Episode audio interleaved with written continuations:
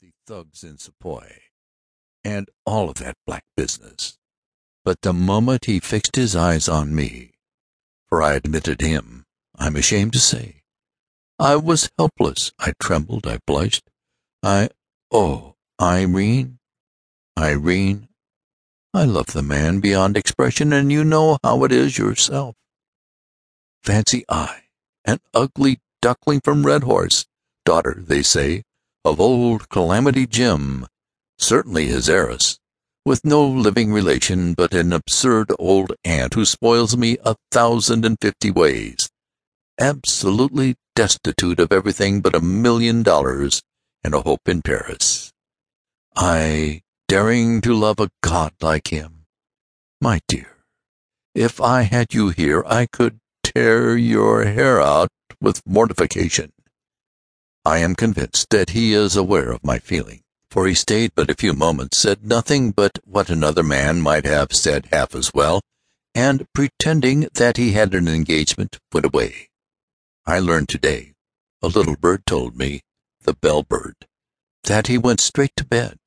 How does that strike you as evidence of exemplary habits? July 17th.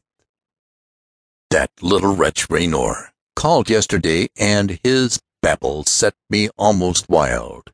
He never runs down. That is to say, when he exterminates a score of reputations, more or less, he does not pause between one reputation and the next.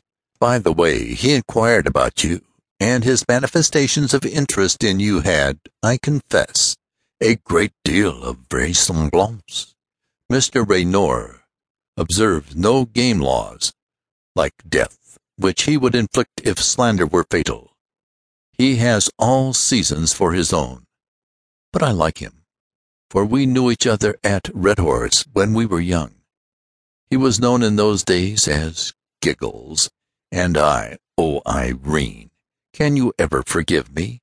I was called Gunny, God knows why.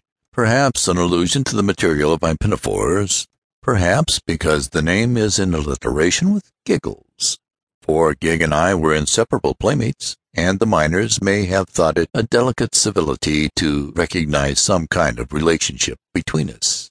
Later we took in a third, another of adversity's brood, who, like Garrick, between tragedy and comedy, had a chronic inability to adjudicate the rival claims of frost and famine.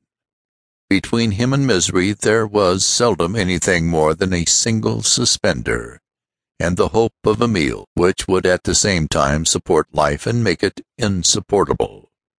He literally picked up a precarious living for himself and an aged mother by chloriding the dumps.